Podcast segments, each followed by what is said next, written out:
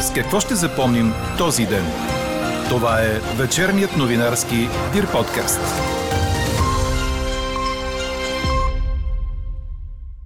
Коалиции, които преди изборите изглеждат невъзможни, след това могат да намерят основание. Останете с подкаст новините, за да чуете какви възможни партньорства очаква политическият анализатор от фундация Стража Здравко Черкезов. И още от темите на 1 август. Президентът разпуска 47-то Народно събрание утре. Служебен премьер ще бъде Гълъб Донев. Предсрочните избори ще са на 2 октомври. Хванаха шофьор да кара с 254 км в час на магистрала Европа. Легендата Фернандо Алонсо няма да спира да се състезава във Формула 1. С какво ще ще запомним този ден? Чуйте във вечерните подкаст новини. Говори Дирбеге. Добър вечер, аз съм Елена Бейкова. Чуйте подкаст новините от деня. До вечера вятърът ще стихне, а утрешният вторник ще започне с приятни температури от 12 до 17 градуса, на морето около 20, показва прогнозата на синоптика Ниво Некитов. През деня ще бъде слънчево, краткотрайни превалявания са възможни само на места в пред Балкана. Дневните температури ще бъдат от 28 до 33 градуса. Коалиции, каквито се формираха в 47-то Народно събрание, са невъзможни в ситуация на предизборна кампания. Това коментира за подкаст новините политическият анализатор от фундация Стража Здравко Черкезов. Той дава за пример партньорството между БСП и Демократична България, които бяха част от четворната коалиция. Има съществена разлика между предизборни и следизборни коалиции една следизборна коалиция като тази на предишния парламент между Демократична България и БСП се води безпринципно. Но тя можеше да съществува, защото я свързва тяхната всеобща позиция срещу модела ГЕРБ, както те го наричат, или специално беше срещу ГЕРБ и ДПС в самия парламент. Това нещо не може да съществува в рамките на предизборна кампания. Господавателите и на БСП, и на ДБ няма просто да отидат до урните. Защото нали, самата коалиция, както казахме, е безпринципна в основата си. Не може да имаш евроатлантично с русофилия, не може да имаш социална политика с ниски данъци и подкрепа на бизнес. А какво да очакваме, ако пренесем тази рамка в контекста на предстоящите предсрочни избори и предложението на ГЕРБ за сътрудничество с всички партии, които ги подкрепят по посочени от тях приоритети за бъдещо правителство? Бойко Борисов предложи нещо, което наподобява принцип на коалиция. Нали, идеята да се съберат всички евроатлантически партии, формации, политически сили срещу руското влияние в България това нещо може да съществува, но не и в рамките на предизборната кампания, защото много, нещо много важно се случи с появяването на продължаване промяната.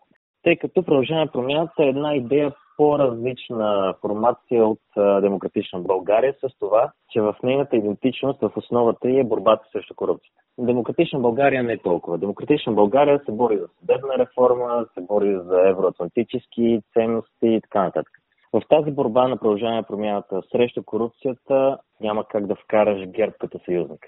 Защото именно срещу ГЕРБ, срещу този модел на даването на пари чрез обществени поръчки и поддържането на някаква местна феодална структура с тях, това няма как да просъществува. Целият коментар на Здравко Черкезов от Стража ще чуете в края на подкаст новините, заедно с резултата от днешната ни анкета. Очаквате ли изненадващи коалиции на предстоящите избори? Президентът Румен Радев насрочи парламентарните избори за 2 октомври. Със същия указ държавният глава разпуска 47-то Народно събрание от утре, 2 август. Това е датата, от която работа започва новото служебно правителство, чието задачи и приоритети ще бъдат представени утре на обяд. За служебен премьер е назначен Гълъб Донев, настоящ секретар по социални политики и здравеопазване на президента Румен Радев.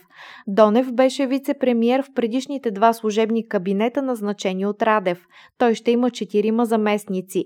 Министърът на труда и социалната политика Лазар Лазаров, министърът на транспорта Христо Алексиев, министърът на вътрешните работи Иван Демерджиев и Атанас Пеканов, който ще бъде вице-премьер по управление на европейските средства. Сред познатите лица в новия кабинет виждаме още бившият депутат от БСП Весела Лечева, която ще управлява спорта, сегашният депутат Крум Зарков, който ще отговаря за правосъдието, професор Велислав Минеков, който отново ще отговаря за културата. Час след представенето на членовете на служебния кабинет утре ще се проведе церемонията по приемственост в сградата на Министерския съвет. А днес някои от министрите от кабинета Петков отчетоха свършеното през изминалите 7 месеца. Сред тях вътрешният министр Бойко Рашков, от чието отчет стана ясно, че регистрираните престъпления са намалели с 3,7%, а всеки трети шофьор спрян при проверките на полицията през последните седмици кара дрогиран, пил или без книжка. Министърът на образованието в оставка Николай Денков се похвали с двукратно увеличение на учителските заплати, едно от 1 април и предстоящо от 1 септември. От Министерството съобщиха и за увеличена стартова заплата на университетските преподаватели. От 1 юли с задна дата тя се вдига от 1300 на 1500 лева. Като стана дума за акцията на МВР, която продължава, на магистрала Европа в събота е засечен водач, който е карал с 254 км в час при разрешените 110 км в този участък. Нарушителят ще трябва да плати глоба от над 1500 лева, а проверка ще установи дали нарушението е системно и тогава глобата се вдига двойно. Ще му бъде отнета и шофьорската книжка за 6 месеца. Работодателските организации отново поискаха спешни мерки за осигуряване на необходимите количества природен газ на разумни цени, както и спешно да бъдат възобновени доставките съгласно съществуващия договор с Газпром Експорт. От асоциацията, която обединява четири работодателски организации, припомниха, че българското газохранилище в Чирен остава най-празното в Европейския съюз. Според бизнеса, танкерите, които страната ни очаква, не са 7, както беше обявено обявено, а три. Останалите са за следващата година и не са потвърдени, твърдят те. Договореното до края на тази година би осигурило по-малко от половината от нужните количества газ. И още, дори втечненият газ да стигне до България, той ще е по-скъп с 40% от газа по договора с Газпром, казват работодателите и настояват за възобновяване на доставките по съществуващия договор с Русия.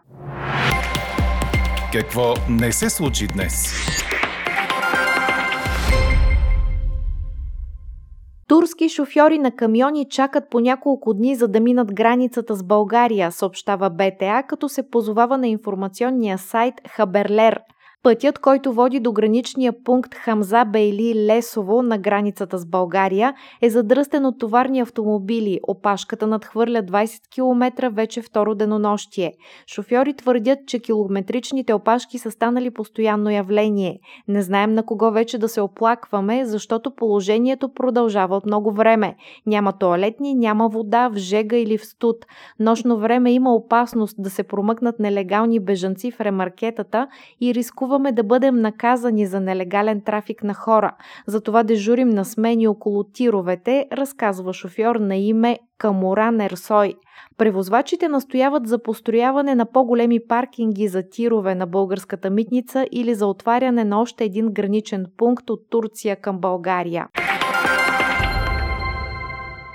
България може да получи до 1820 дози от ваксината за лечение на маймунска шарка, закупена от Европейската комисия, предаде БТА, като цитира Здравното министерство. Получаването на дози ще се извърши при сключване на договор за дарение между всяка държава членка и Европейската комисия. Първият кораб, натоварен с 26 000 тона царевица от Украина, вече пътува към Истанбул, след като напусна пристанището в Одеса, предаде ТАС. Очаква се да стигне в Турция утре, където ще бъде инспектиран, съобщиха от Турското министерство на отбраната. Процедурите по отплаването на още кораби са приключили и транспортът ще продължи, твърди Анкара, която бе посредник за подписването на споразумение между Киев и Москва. Шефът на европейската дипломация Жозеп Борел е поканил сръбския президент Александър Вучич и премиера на Косово Албин Курти да продължат в Брюксел диалога по всички нерешени въпроси между Белград и Прищина, съобщава сръбската секция на Радио Свободна Европа. Поканата е отправена в момент на засилено напрежение в Косово, след като косовските сърби блокираха пътищата към граничните пунктове Ярине и Бърняк. Така те изразиха протеста си срещу решението на косовското правителство, което планираше от днес да започне издаването на временен входно-изходен документ, който да заменя издадените от Белград лични карти при влизане в страната. Същевременно се предвиждаше от днес да започне смяна на издадените в Сърбия регистрационни табели на автомобилите, които се управляват в Косово.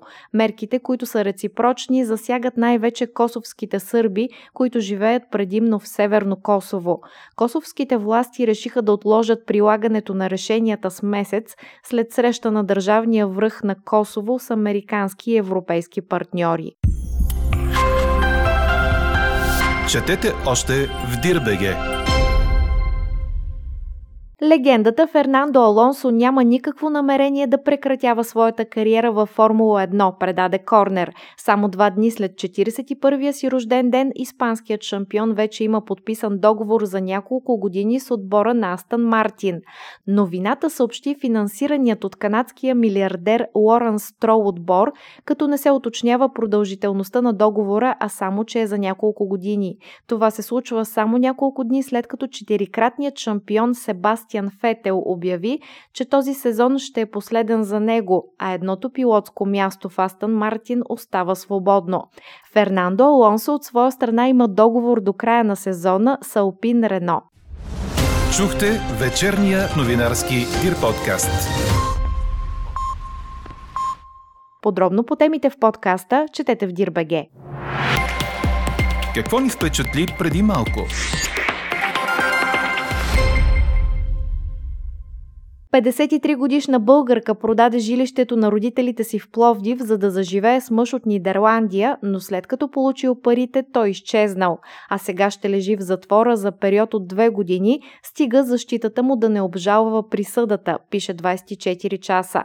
Никога не съм имал 50 000 евро, като ми даде парите и превъртях, иначе не съм искал да й причиня нещо лошо, заяви Теодор Алфонс Еденс, изправен пред Пловдивския районен съд по обвинение в измама. Той се запознал с Русица Ангелова през 2020 година, а месец и половина по-късно тя му дала парите от продажбата на апартамента, за да организира живота им в Африка. Той ги взел и заминал за Румъния, като по пътя захвърлил телефона си. Установил се там, а измамената русица подала сигнал в полицията. На името на Тиодор била издадена европейска заповед за арест и в края на миналата година той бил задържан на летище в Нидерландия, където се прибирал, защото майка му умирала. След консултации с адвоката си, той признал за фактите по случилото се, както са описани от прокуратурата, за да поиска намаляване на присъдата с една трета. В крайна сметка съдът отсъди от две години ефективно, а прокуратурата няма да обжалва. Ако и защитата не го направи, мъжът ще бъде преместен в Софийския затвор, тъй като в Пловдив никой не знаел английски. Каква я мислехме, каква стана? Очаквате ли изненадващи коалиции на предстоящите избори? Ви питахме днес. Превес от 53% в анкетата ни имат отговорите не. Политическият анализатор Здравко Черкезов от фундация Стража уточнява, че трябва да се прави разлика между предизборна и следизборна коалиция. Ако сега изглежда възможно коалиране между Демократична България и Продължаваме промяната, макар избирателите им да не се припокриват, то партньорство между Демократична България и БСП би било безпринципно в рамките на предизборна кампания. А що се касае до евроатлантическите възгледи на ГЕРБ и продължаваме промяната, ето какво обясни Здравко Черкезов пред Елза Тодорова. Очаквате ли изненадващи коалиции на предстоящите избори? Като под изненадващи това може да включва, разбира се, и безпринципни съответно. Има съществена разлика между предизборни и следизборни коалиции. Една следизборна коалиция като тази на предишния парламент между Демократична България и БСП се води безпринципно. Но тя можеше да съществува, защото я свързва тяхната всеобща позиция срещу модела ГЕРБ, както те го наричат, или специално беше срещу ГЕРБ и ДПС в самия парламент. Това нещо не може да съществува в рамките на предизборна кампания. Господавателите и на БСП, и на ДБ няма просто да отидат до урните. Защото нали, самата коалиция, нали, както казахме, е безпринципна в основата си. Не може да имаш евроатлантично с русофилия, не може да имаш социална политика с ниски данъци и подкрепа на бизнеса. Това нещо не може да съществува в рамките на предизборна кампания. И нека сега да ни пренесем тази рамка в контекста на следващите предсрочни избори, тъй като Бойко Борисов предложи нещо, което наподобява принципна коалиция. Нали, идеята да се съберат всички евроатлантически партии, формации, политически сили срещу руското влияние в България. Това нещо може да съществува, но не и в рамките на предизборната кампания, защото много, нещо много важно се случи с появяването на продължаване на промяната. Тъй като продължаване на промяната е една идея по-различна формация от Демократична България с това, че в нейната идентичност в основата е борбата срещу корупцията. Демократична България не е толкова. Демократична България се бори за съдебна реформа, се бори за евроатлантически ценности и така нататък. В тази борба на продължаване на промяната срещу корупцията няма как да вкараш ГЕРБ като съюзник. Защото именно срещу ГЕРБ, срещу този модел на даването на пари чрез обществени поръчки и поддържането на някаква местна феодална структура с тях, това няма как да просъществува. Говориме за предизборна коалиция. След изборите е малко по-различно. Например, дали ПП и ДБ могат да се коалират? Според мен не, защото господавателите на продължаване на промяната са, както аз вече споменах, по-различни от тези на Демократична България. По-всеобхватни. И вкарването на Демократична България в една такава коалиция стеснява възможният кръг от господаватели за, за продължаване на промяната. Тоест, да не да? Тоест, според вас, продължаваме промяната и демократична България, ако отидат заедно на избори, това е по-скоро грешка от електорална гледна точка? Мисля, че някои от господавателите на продължаване промяната, които гласуваха за ПП на предишните избори през ноември няма да гласуват, ако ПП се коалира с ДБ. Дали ще бъде грешка, дали сумарно ще бъдат по-малко господавателите, това няма как да го преценя. Плюс това доста неща се случиха от тогава. Но, самата логика на ПП като нова формация предполага, че за нея гласуват господаватели, които преди това са били по-скоро политически неактивни. Докато господавателите за Демократична България са си вече някакво ядро. Има, разбира се, освен ядро, има и периферия. Демократична България от въпросата периферия загубиха доста към ПП. Това е тенденция, която може би ще продължи. Според мен е ДБ ще задържи някакво твърдо ядро от 5%. Оттам нататък за мен е немислимо да могат да спечелят повече електорална подкрепа, тъй като те губят от част от периферията си към ПП. Дали ако се явят двете формации заедно ще са първа политическа сила, по-скоро да, защото сумарно така или иначе ПП и ГЕРБ са много близо в момента. Ако прибавим няколко процента от ДБ към ПП, те ще излязат първа политическа сила. Но отново възниква проблема след изборите да съставиш правителство. Тъй като според мен за ПП е по-удачно да имат един сериозен, по-малък партньор в парламента, който може да го играе балансьор. И Демократична България се опитаха да играят тази роля в рамките на 47-то народно събрание, но това нямаше как да се получи при положение, че има такъв народ, не, не играха правилата. Те така или иначе си имаха история с uh, Ицо, който се предлага, иска да се меси за постове и така нататък. Те не можеха да играят тази роля, защото има такъв народ, не им я даваха. Според вас има такъв народ, ще влязат ли в следващото народно събрание? Според мен има такъв народ, няма да влязат и се оповавам изцяло на последните социологически поручвания. Като, освен нали, социологията, която сме станали свидетели, че понякога греши. Крещящия пример за това е прогнозите за БСП, които винаги излизаха или втора или трета политическа сила и в крайна сметка се проваляха главоломно на изборите. Има такъв народ, е много вероятно да не влязат, защото от тях виждаме едно органично разочарование в самите партийни редици. Това се случи и в Плевен, и в Сливен. Когато на местно ниво структурите започват да се разпадат, това означава, че тази партия, която така или иначе като млада партия, която трябва да пуска корени на местно ниво, очевидно се е провалила в мисията си да изпълни или предизборни обещания, или да направи господавателите доволни от работата им. Някакси има такъв народ, не оставиха никаква следа, освен че провалиха три парламента. И гласоподавателите това нещо го усещат. Започва да се обръщат към някаква альтернатива. Каква е тя, не съм сигурен, защото господавателите на има такъв народ бяха политически неактивни преди да започнат да гласуват за такъв народ, което ги прави много непредвидими. И най-вероятното е въобще да не отидат да гласуват. Отново избирателната активност ще бъде рекордно ниска. Това е моята прогноза. Кой очаквате да бъде балансьор от тези партии, които се очаква според социологията да влязат в следващото Народно събрание? И разбира се, с оговорката, че все пак има два месеца, в които може да се случи всичко. Според мен тази роля ще изпълни по-успешно този път Демократична България. Исторически тази роля е винаги била отреждана на ДПС, но в последните години ДПС заедно с ГЕРБ изпаднаха в дълбока политическа изолация. Защото другите партии, нали, не говорим за системи, БСП така или иначе няма да се коалира никога с тях. Това, системни партии да се коалират също системна опозиция, това е невъзможно. Обаче, така наречените протестни партии, според мен те трябва да започнат да гледат малко по-широко и по-принципно на възможни следизборни коалиции. Демократична България никога не е изключвала коалиция с ГЕРБ това искам ясно го подчертая, но за тях проблемът е в личността на Бойко Борисов, която според тях е дълбоко компрометирана и ако се случи някакъв вътрешен, нали, едва ли не пребрат в ГЕРБ, те, те са склонни да бъдат секулират с ГЕРБ. И това е един от възможните сценарии за съставяне на правителство в следващия парламент.